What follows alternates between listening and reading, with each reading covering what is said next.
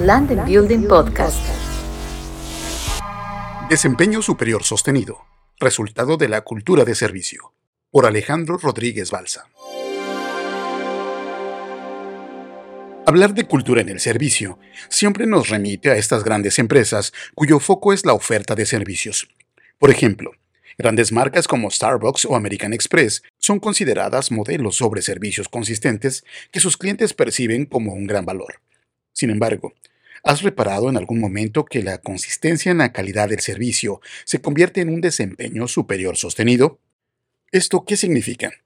La creación de una cultura corporativa exitosa, sin importar cuál sea el giro de nuestra empresa, y en este caso, en la gran industria de bienes raíces, resulta de cuatro variables sumamente importantes, y a las cuales muy pocas veces les dedicamos el tiempo, los recursos y la atención para hacerlas las columnas que sustentan nuestras empresas.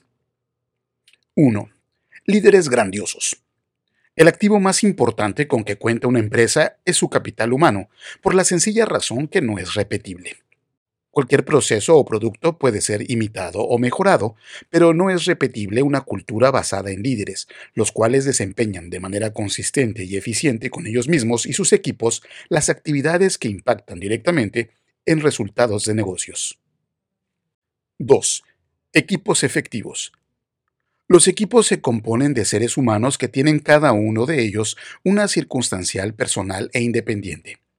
Sin embargo, cuando contamos con verdaderos líderes, podemos tener la certeza que tendrán un compromiso claro y que aportarán de manera eficiente al logro de la meta compartida. El norte estratégico lo deciden los líderes, pero la ejecución la realizan los equipos. 3. Consistencia organizacional. El tener equipos robustos de trabajo con comportamiento enfocado al resultado, comprometidos con sus compañeros y con las metas, ejecutan de manera magistral y de forma consistente. Ese es un gran diferencial estratégico difícil de repetir y por lo tanto se convierte en una barrera muy compleja de superar para la competencia. 4.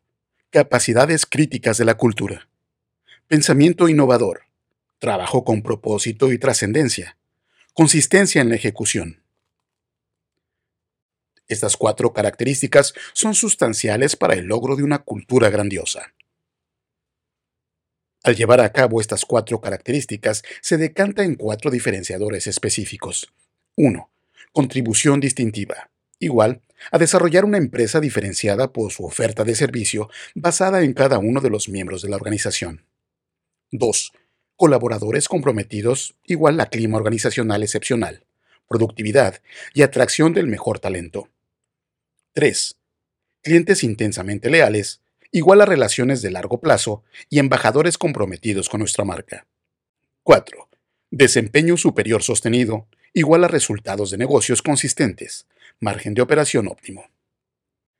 En resumen, el invertir en el desarrollo del capital humano genera un valor agregado sumamente importante para el logro de metas financieras y corporativas. Sin embargo, en momentos de crisis, uno de los rubros que de inmediato son sometidos a recortes es el de capacitación y entrenamiento, el cual ha demostrado ser uno de los disparadores de mejora en épocas de crisis. En el reporte laboral HICE de 2019 se indica que solo el 44% de las empresas del país invierten en capacitación y entrenamiento. La gran pregunta sobre la cual debemos reflexionar es si podemos crecer con las características del capital humano con el cual actualmente contamos, y si es un diferenciador para hacer de nuestro proyecto un proyecto exitoso. Alejandro Rodríguez Balsa, en London Building. London Building Podcast.